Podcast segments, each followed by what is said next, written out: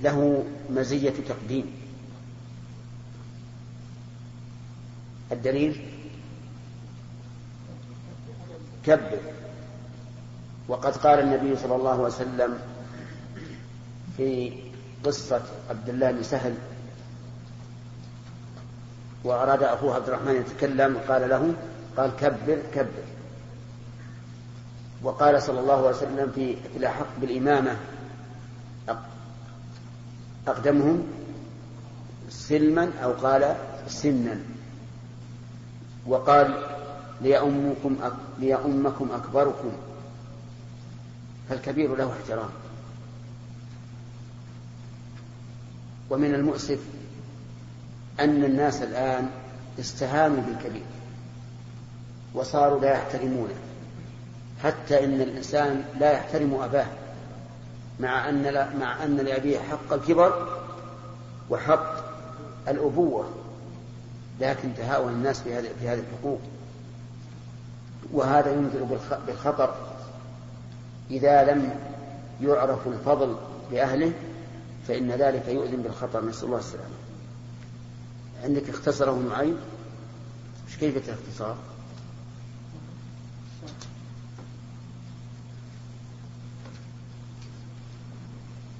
قال أبو عبد الله أي البخاري اختصره أي المتن نعيم هو ابن حماد وأسامة هو ابن زيد الليثي المدني. ورواية نعيم هذه وصلها الطبراني في الأوسط عن بكر بن سهل عنه بلفظ أمرني جبريل أن أكبر. ورويناها في الغيلانيات من رواية أبي بكر الشافعي عن عمرو بن موسى عن نعيم بلفظ أن أقدم الأكابر. وقد رواه جماعة من أصحاب ابن المبارك عنه بغير اختصار. أخرجه أحمد والإسماعيلي والبيهقي عنهم بلفظ رأيت رسول الله صلى الله عليه وسلم يستن فأعطاه, فأعطاه أكبر القوم ثم قال إن جبريل أمرني أن أكبر.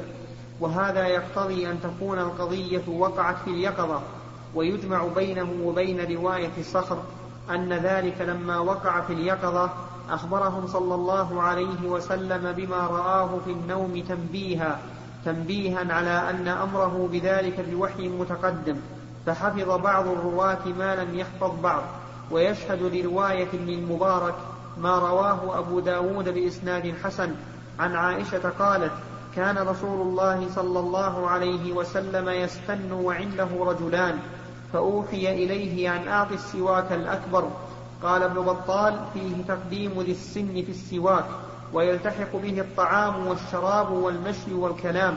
وقال المهلب هذا ما لم يترتب ما لم يترتب القوم في الجلوس فإذا ترتبوا فالسنة حينئذ تقديم الأيمن وهو صحيح.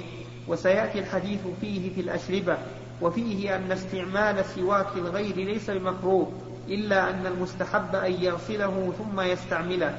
وفيه حديث عن عائشة في سنن أبي داود قالت كان رسول الله صلى الله عليه وسلم يعطيني السواك لأغسله فأبدأ به فأستاك ثم ثم ثم أغسله ثم أدفعه إليه وهذا دال على عظيم أدبها وكبير فطنتها. لأنها لم تغسله ابتداء حتى لا يفوت حتى لا يفوتها الاستشفاء بريقه صلى الله عليه وسلم. ثم غسلته تأدبا وامتثالا.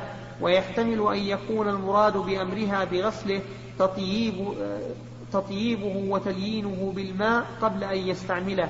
والله أعلم. هذا الاحتمال هو الظاهر. هذا الاحتمال هو الظاهر أنه عليه الصلاة والسلام أعطاها إياه لتغسله ليتسوك به. لا لتغسله لتتسوك هي به.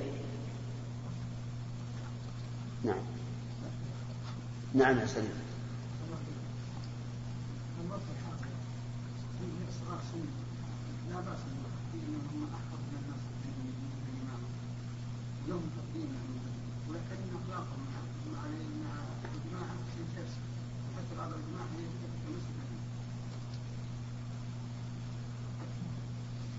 الإمام الرافض بارك الله فيك أحق, أحق من غيره. إلا إذا أخل بشيء واجب. يعني مثل لو فرضنا دخل المسجد آه، إنسان حافظ للقرآن. والإمام لا يحفظ القرآن الإمام الراتب من نقدم؟ نقدم الإمام الراتب إلا إذا خل بواجب ولهذا قال النبي عليه الصلاة والسلام لا يؤمن الرجل الرجل في سلطانه. وإمام المسجد سلطان فيه. نعم.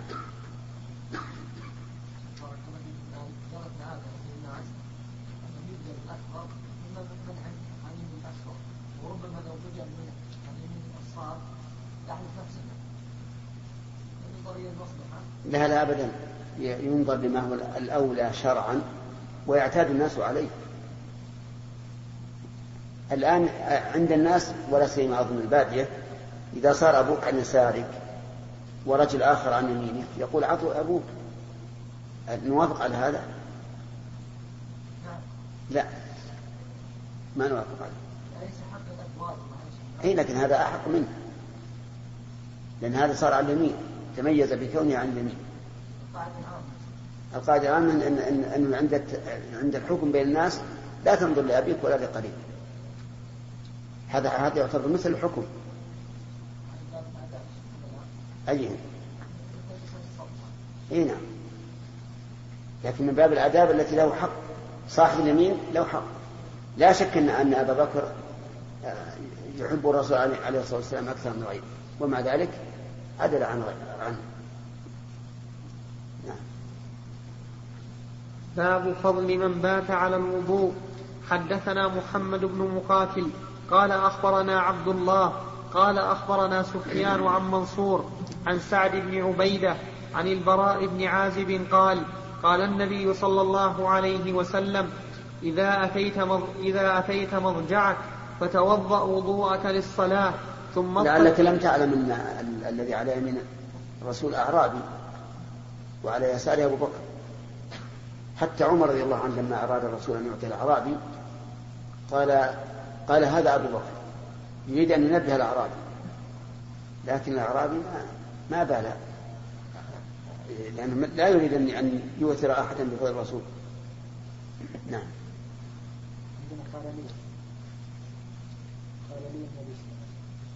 نعم. عن البراء بن عازب. عن البراء بن عازب. عن البراء بن عازب قال قال النبي صلى الله عليه وسلم إذا أتيت مضجع إذا أتيت مضجعك فتوضأ وضوءك للصلاة ثم اضطجع على شقك الأيمن ثم قل اللهم أسلمت اللهم أسلمت وجهي إليك وفوضت أمري إليك وألجأت ظهري إليك رغبة ورهبة إليك لا ملجأ ولا منجى منك إلا إليك. اللهم آمنت اللهم آمنت بكتابك الذي أنزلت وبنبيك الذي أرسلت فإن مت من ليلتك فأنت على الفطرة واجعلهن آخر ما تتكلم به. قال فرددتها على النبي صلى الله عليه وسلم. فلما بلغت اللهم آمنت بكتابك الذي أنزلت قلت ورسولك. قال لا ونبيك الذي أرسلت. هذا من آداب النوم أن ينام الإنسان على طهارة. وذلك لأن النائم عرضة لأن يتوفى يتوفاه الله عز وجل. كما قال الله تعالى الله يتوفى الأنفس حين موتها والتي لم تمت في منامها. فيمسك التي قضى عليها الموت ويرسل الأخرى إلى أجل مسمى. فينبغي أن تبيت على طهارة ويتأكد ذلك إذا جامع الإنسان أهله أن لا ينام على طهارة إلا على طهارة إلا على طهارة. ولو ولو وضوءا على الأقل. ويستفاد من هذا أن السنة الاضطجاع على الشق الأيمن. لأن النبي صلى الله عليه وعلى آله وسلم أمر به. والعلة في ذلك قيل إنه لما كان القلب في الجانب الأيسر فإن الإنسان إذا نام على الجانب الأيسر استغرق في النوم أكثر لأنه يبقى القلب مستريحا هابطا وإذا نام على الجنب الأيمن تعلق القلب فصار ذلك أدعى لاستيقاظه بسرعة. وقيل إن ذلك إن الحكمة في هذا أن فم المعدة من الجانب الأيمن. فإذا نام الإنسان وتعطلت قواه وكان باب المعدة من الجانب الأيمن سهل ذلك في الهضم. سهل ذلك في الهضم. وعلى كل حال ينبغي لنا نحن إذا نمنا على الجنب الأيمن أن لا نهتم بهذه التعاليل بهذه التعاليل التي قد تكون عليلة. أن نهتم بأننا ننام على الجنب الأيمن امتثالا لأمر الرسول عليه الصلاة والسلام. وإن جاء الانتفاع البدني تبعا فهذا من نعمة الله. ومن فوائد هذا الحديث هذا التفويض التام لله رب العالمين.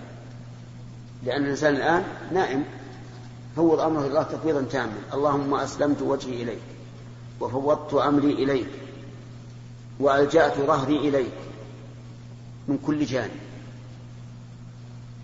من الوجه والظهر والأمر يعني الشأن. فوضت أمري يعني شأني إليك رغبة ورهبة إليك. رغبة فيما لديك من الفضل والثواب ورهبة فيما عندك من العقاب. لا ملجأ ولا منجى منك إلا إليك. لا ملجأ يعني لا يمكن أن ألجأ إلى أحد دونك وإذا أراد الله بقوم سوءا فلا مرد له. كذلك لا يمكن أن أنجو إلا بك. إذا أردت به شيئا لا يمكن أن أنجو إلا بك. ولهذا قال الله تعالى أمن يجيب المضطر إذا دعاه ويكشف السوء. اللهم آمنت بكتابك الذي أنزلت. يحتمل أن يكون المراد عموم الكتب ويحتمل أن يكون المراد به القرآن الذي أنزل على محمد صلى الله عليه وعلى آله وسلم وهذا هو الأقرب قال وبنبيك الذي أرسلت. بنبيك الذي أرسلت يعني محمدا صلى الله عليه وعلى آله وسلم. فإن مت من ليلتك فأنت على الفطرة. الفطرة يعني التوحيد الخالص. إن مت على هذا من نومتك هذه فأنت على الفطرة. واجعلهن آخر ما تتكلم به. وعلى هذا فتكون هذه هذا الدعاء بعد التسبيح والتحميد والتكبير الذي أمر به النبي صلى الله عليه وعلى آله وسلم عليا وفاطمة. لأن فاطمة طلبت من النبي عليه الصلاة والسلام خادما. وأخبرت أن يديها آه، ما أدري تشققت أو تفطرت من الرحى لأن هي اللي تطحن فقال عليه الصلاة والسلام ألا أدلكما على خير من خادم؟ تسبحون ثلاثة وثلاثين تحمدون ثلاثة وثلاثين وتكبرون أربعا وثلاثين عند النوم. فهذا خير لكما من خادم. فهذا الذكر يعطي الإنسان قوة وعزيمة على شؤون بيته. لكن ظاهر الحديث حديث البراء هذا أن أن الدعاء الذي علمه النبي صلى الله عليه وسلم البراء يقال بعد بعد التسبيح المذكور وبعد كل الأذكار النومية. يقول فرددتها على النبي صلى الله عليه وعلى آله وسلم لأجل أن يتيقن من ضبطها. وغلط فيها أو لا؟ غلط غلطة واحدة. وأن الآن لو بسألكم أنتم هل حفظتموها؟ من قبل يا سليم. من الآن من الآن. المهم على كل حال نحن نقر بأنه ليس عندنا حفظ حفظ كحفظ الأولين. يقول فلما بلغت اللهم آمنت بكتابك الذي أنزلت قلت رسولك قال لا ونبيك الذي أرسلت. يعني أن البراء قال ورسولك الذي أرسلت. لكن النبي صلى الله عليه وسلم قال ونبيك الذي أرسلت. فاختلف العلماء رحمهم الله في توجيه هذا التغليط من الرسول عليه الصلاة والسلام. لماذا قال له قل ونبيك؟ مع أن الرسول يتضمن النبي ولا عكس. فقال بعض العلماء في هذا دليل على أن ألفاظ الأذكار توقيفية وأنه لا يجوز فيها التغيير ولو بالمعنى. وقال بعض العلماء إنما قال ونبيك الذي أرسلته لأن الرسول يشمل الرسول البشري والرسول الملكي فلو قال ورسولك الذي أرسلت لم يتعين أنه محمد صلى الله عليه وعلى آله وسلم. يحتمل أنه من؟ جبريل. فأراد أن يأتي باللفظ الذي لا يحتمل هذا الاحتمال. ووجه آخر قالوا إن تضمن الرسالة للنبوة إن دلالة الرسالة على النبوة دلالة تضمن. ودلالة التضمن دون دلالة المطابقة. فإذا قال نبيك الذي أرسلت صرح بالنبوة وصرح بالرسالة. وهذا الوجه أصح. يعني بمعنى أن أنه ليس ليس السبب في كونه يقول نبيك الذي أرسلت أن ألفاظ الدعاء والأذكار لا لا تغير بل لأنه إذا قال رسولك الذي أرسلت تغير المعنى.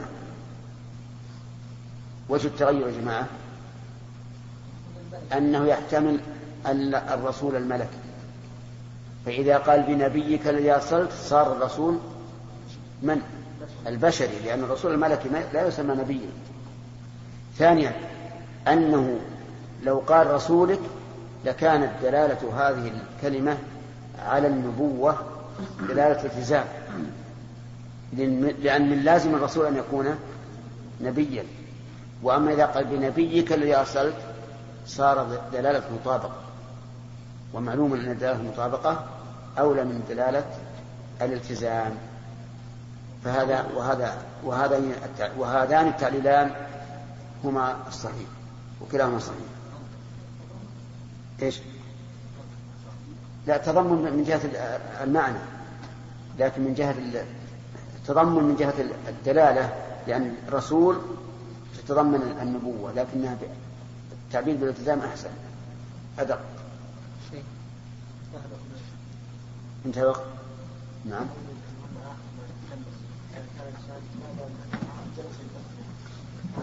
لا يفكر لا, لا يتكلم. فإن تكلم يعني مثلا تأخر عليه النوم وصار يقرأ القرآن مثلا. يعيبها.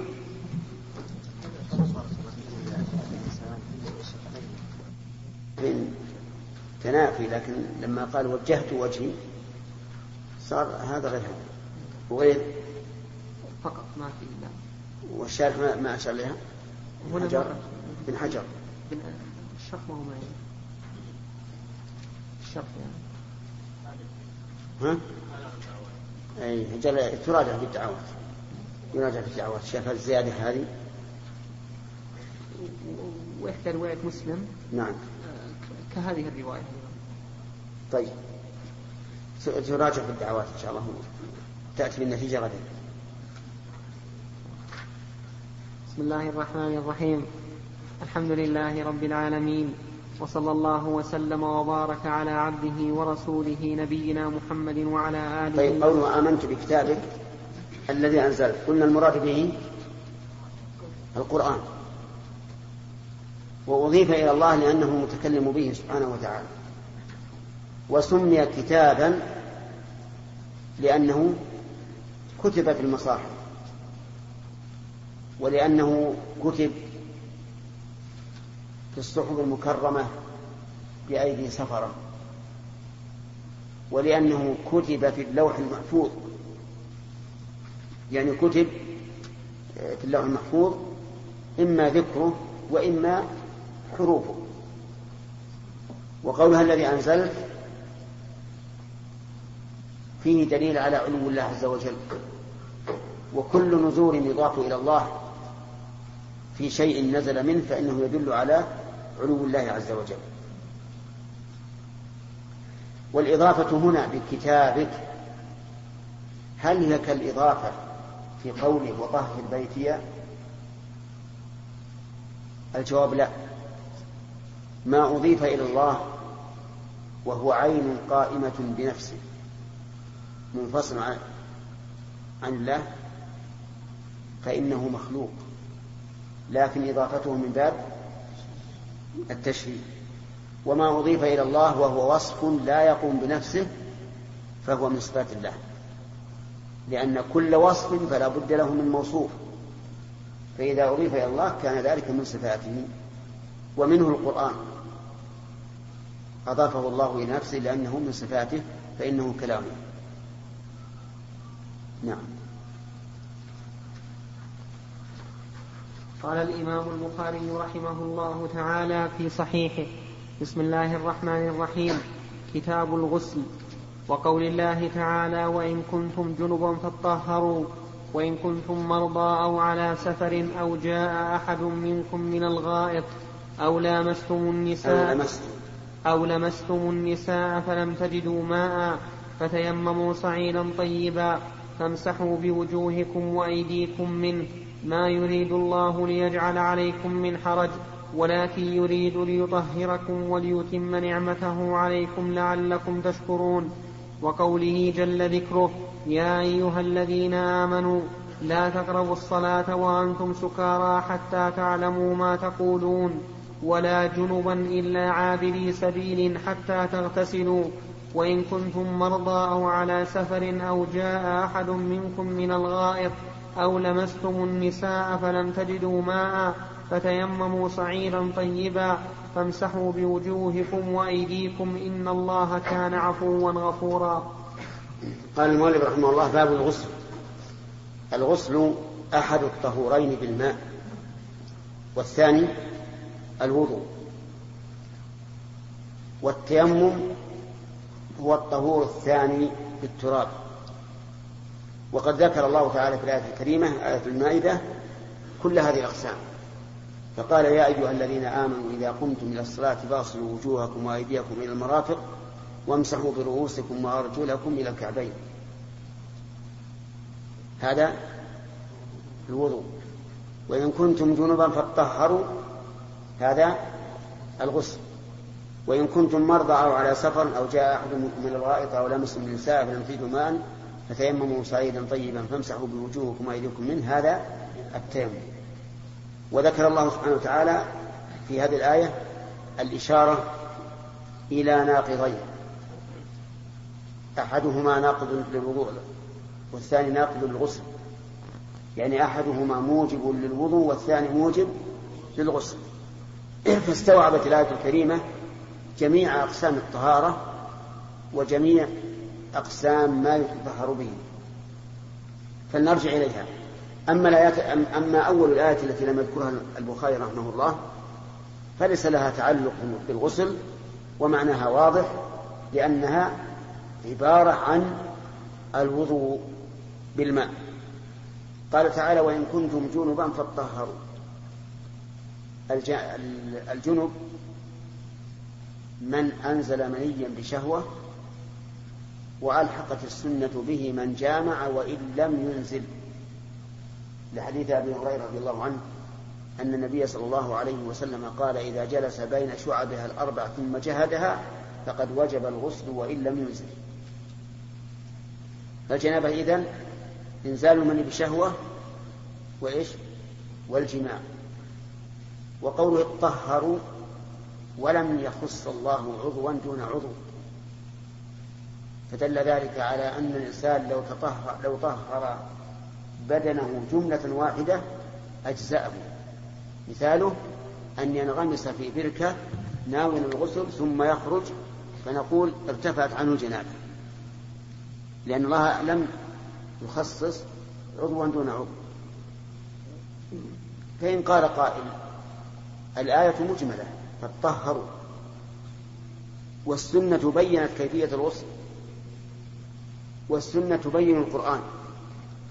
وعلى هذا فيجب أن يغتسل الإنسان كما جاءت به السنة.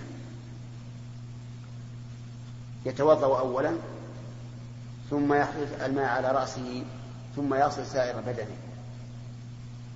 قلنا هذا إيراد قوي لكن يدفعه ما رواه البخاري في حديث عمران بن حسين الطويل. وفيه أن النبي صلى الله عليه وعلى آله وسلم رأى رجلا معتزلا لم يصلي في القوم. قال ما منعك؟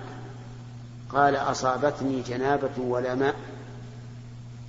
قال عليك بالصعيد فإنه يقيم ولم يكن مع المسلمين ماء في تلك اللحظة. ثم جاء الماء. وشرب الناس ورووا وبقي منه فضله.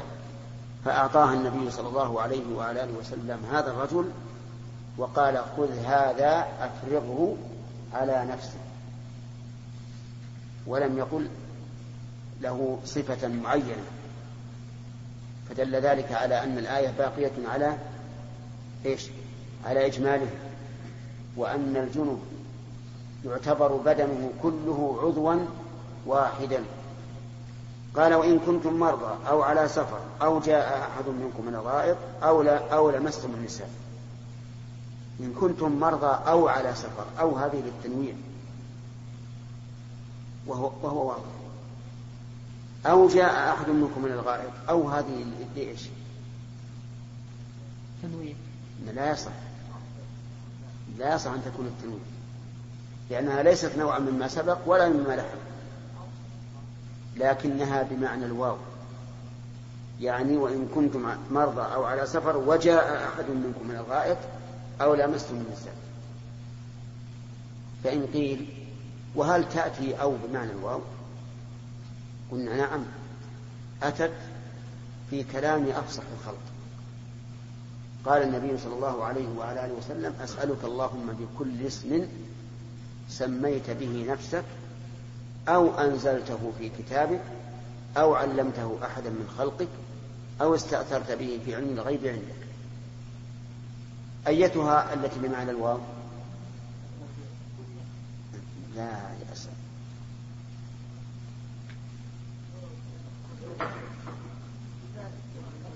السؤال. آه نعم. السؤال سميت به نفسك أو أنزلته في كتاب أو علمته أحدا من خلق أو استأثرت به في علم الغيب عندك؟ آه. الأولى. يعني سميت به نفسك وأنزلته في كتابه لأن الذي أنزله في كتابه سمى به نفسه لا شك. فتكون أو هنا بمعنى بمعنى الواو. وعلى هذا في الآية الكريمة أو هنا أو فيها بمعنى الواو. أو جاء أحد منكم من الغائط. إشارة إلى واحد من موجبات الوضوء وهو الخارج من السبيلين. أو لمستم النساء فيها قراءتان. لمستم ولامستم واختلف العلماء رحمهم الله. هل المراد بذلك جس المرأة باليد؟ أو المراد الجماع على قولين للعلماء والصواب بلا شك أن المراد به الجماع لوجهين. الوجه الأول أنه تفسير ابن عب... تفسير ابن عباس رضي الله عنهما الذي قال فيه الرسول صلى الله عليه وسلم اللهم فقه في الدين وعلمه التأويل. فقد صرح بأنه جماع. والثاني أننا لو جعلناه جس اليد جس المرأة باليد لكان في الآية ذكر سببين لوجوب الوضوء وإهمال ما يوجب الغسل.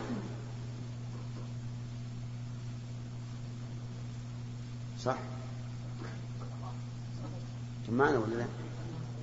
طيب لكن لأن الآية لأن قوله وإن كنتم مرضى هذا ابتداء طهارة التيمم. فلو قلنا إن اللمس هنا جس المرأة باليد لكان ذكر لكان الله تعالى ذكر سببين يوجبان الوضوء وهما الاتيان من ومس المرأة ومس المرأة وأهمل إيش؟ ما يوجب الغسل. وهذا خلاف بلاغة القرآن. وعلى هذا فنقول يتعين أن تكون الملامسة هنا بمعنى الجماع.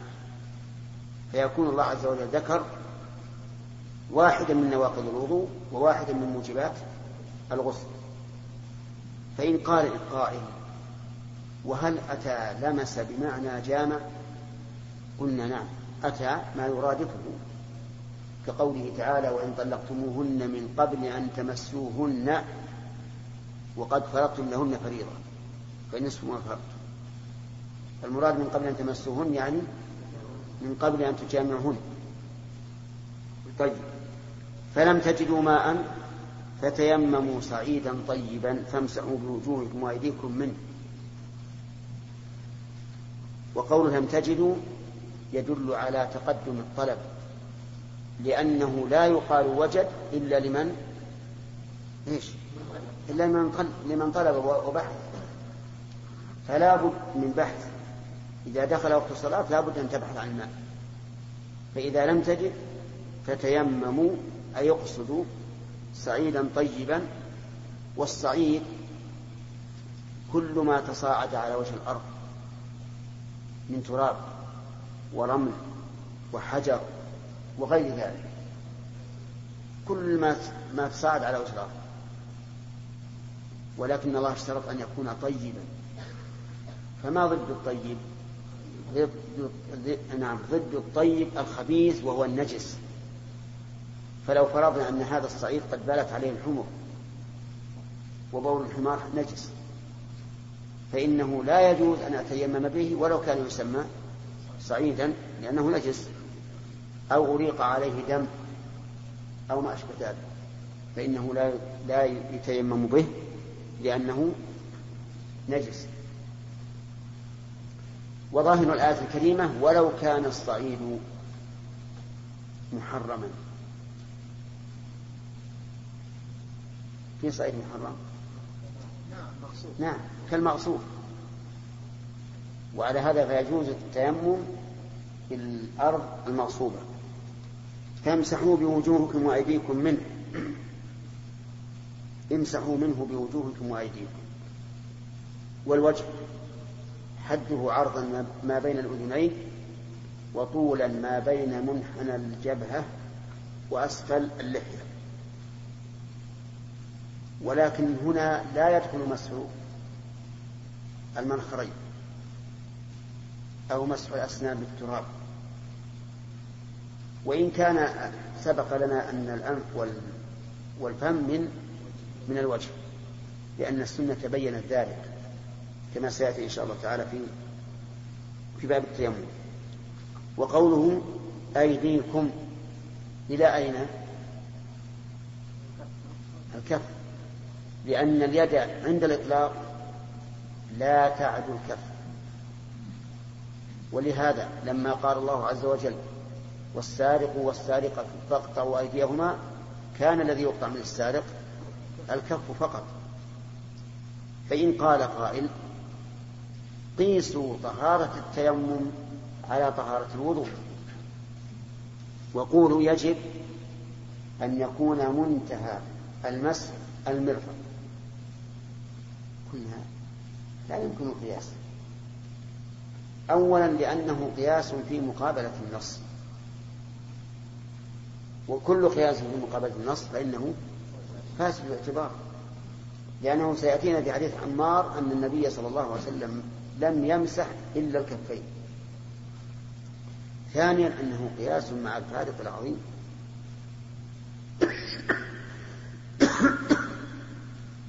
الفرق. طهارة الماء تعم جميع البدن في الوسط. وتعم الأعضاء الأربعة في الوضوء وطهارة التيمم في عضوين فقط. فقد خالفتها أصلا ووصفا. طهارة التيمم يستوي فيها الطهارتان. يعني طهارة الطهارة الكبرى من الجنابة والطهارة الصورة طهارة التيمم مسح. وطهارة الوضوء وطهارة الماء غسل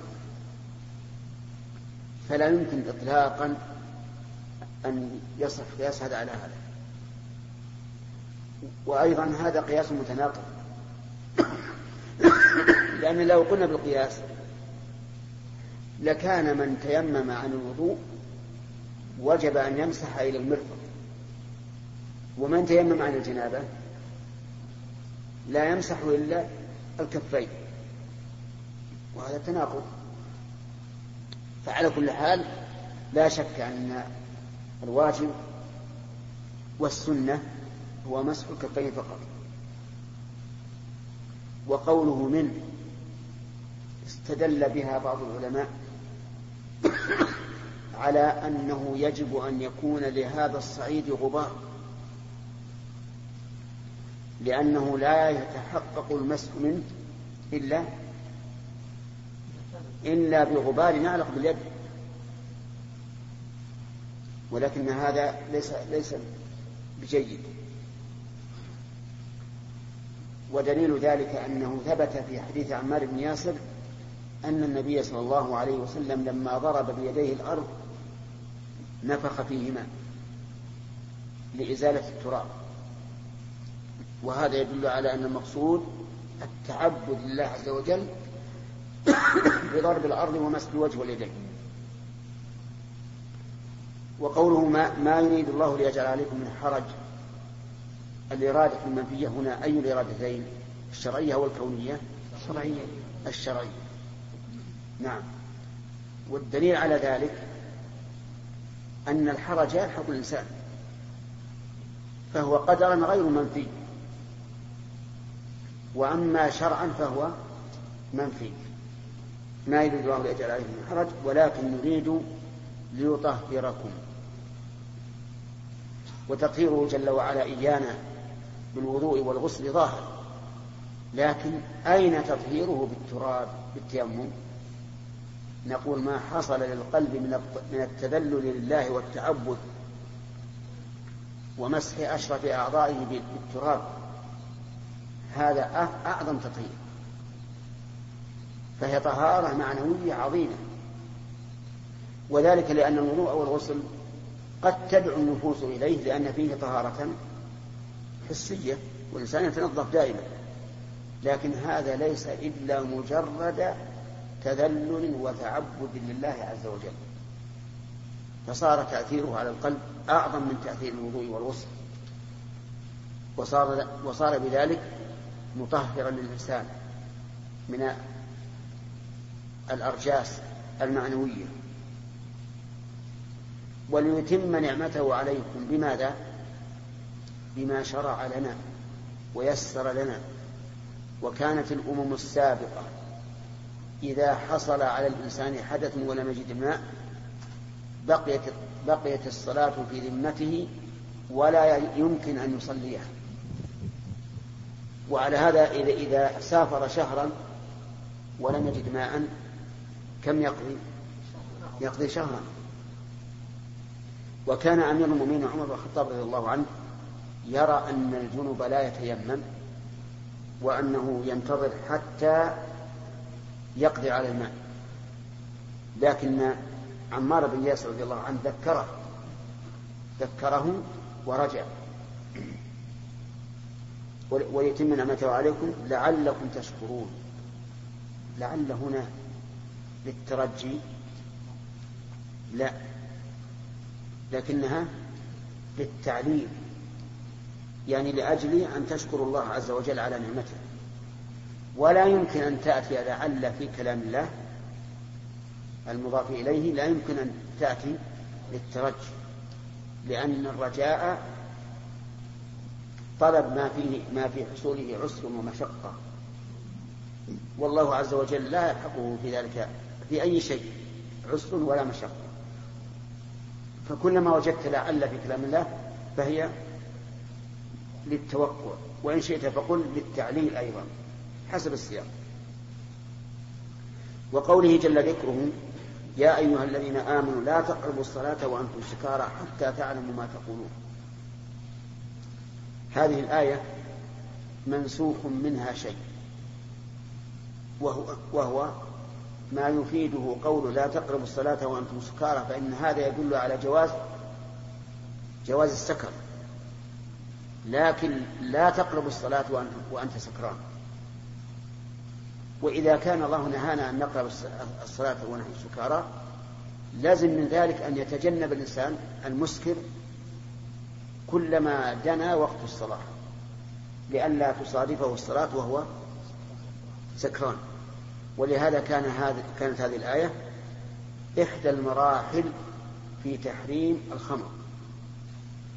فإن الخمر له أربع أربع مراحل. الإباحة والتعريض بالتحريم. والمنع منه في في أوقات محددة. والمنع منه مطلقا. الأحوال كم؟ أربع أما الإباحة ففي قوله تعالى ومن ثمرات النخيل والأعناب تتخذون منه سكرا ورزقا حسنا. فإن هذا إباحة. بل حتى حتى آية البقرة تدل على الإباحة لكن هذه صريحة. وهذه تدل على الإباحة باللزوم. آية البقرة يسألونك عن الخمر والميسر قل فيهما إثم كبير ومنافع للناس وإثمهما أكبر من نفعهما. هذه الآية إذا تلاها التالي سوف يتجنب الخمر والميسر. ليش آدم؟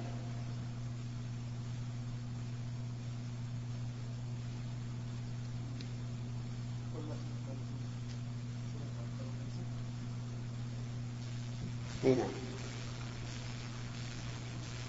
قلنا إن السامع لهذه الآية أو التالي لها سوف يتجنب الخمر والميسر. لأن الله قال وإثمهما أكبر من نفعهما والعاقل لا يمكن أن يفعل شيئا إثمه أكبر من نفعه. المرحلة الثالثة يا أيها الذين آمنوا لا تقربوا الصلاة وأنتم سكارى حتى تعلموا ما تقولون. وقلت لكم إنه من لازم ذلك أن لا يسكر الإنسان عند دنو وقت الصلاة. فسيأتي خمسة أوقات لا يشرب فيها الخمر. أما المرحلة الرابعة فقوله تعالى في سورة المائدة يا أيها الذين آمنوا إنما الخمر والميسر والأنصاب والأزلام رجس من عمل الشيطان فاجتنبوه لعلكم تفلحون. وقوله جل وعلا حتى تعلموا ما تقولون. فيه الإشارة إلى أن السكران لا يعتبر قوله لأنه لا يعلم ما يقول. وبناء على ذلك لو قال لو كان هناك رجل سكران غني عنده أربع نساء ومائة أمة وخمسمائة بيت قصور فقال زوجاتي طوالق وإمائي عواتق وبيوتي أوقاف. إيش نقول؟ ينفذ ولا لا؟ نعم. الصحيح أنه لا ينفذ. المذهب أنه ينفذ. فإذا صح قلنا جبر الله مصيبتك. نساؤك ذهبت وإماؤك ذهبت وقصورك راحت. لكن الصحيح لا شك أنه, أنه لا ينفع لأن الله يقول حتى تعلموا ما تقولون. والسكران لا يعلم ما يقول. طيب إذن نأخذ من الآية الكريمة أن جميع أقوال السكران غير معتبرة. طيب لو أقر لشخص بشيء هل يعتبر إقراره؟ لا. على القول الصحيح لا يعتبر. طيب بقينا بأفعاله هل أفعال السكران معتبرة؟ يعني مثل لو أن السكران أتلف مال مال شخص هل يضمن؟ نعم يضمن لماذا؟ لأن حق الآدمي لا يفرق فيه بين عالم وجاهل ولذلك لو لو أكلت مال طعام فلان تظنه طعامك. هل تضمنه؟ نعم. ولو أنك في نومك انقلبت على شيء لفلان فأتلفته إيش؟ تضمن. إي نعم تضمن. طيب. لو أن السكران قتل قتل شخصا. هل يقتل؟ انتبه يا أخوان. قتل الإنسان عمدا. أخذ السكين وذبح هذا حق آدم ولا لا؟ نعم. هذا حق آدم. تضمن اتلافا ولكنه لم يتضمن قصدا. انتبهوا تضمن اتلافا لا شك لكنه لم يتضمن قصدا وعلى هذا يكون خطأ. فيه الدية وليس فيه قصاص. والمذهب أن فيه قصاصا لأنهم يعتبرون أن جميع أفعال السكران وأقواله كلها كأفعال الصاحب وكأقوال الصاحب. يمكنك أن, أن تقلب الشريعة إنه مستثنى مسألة. قالوا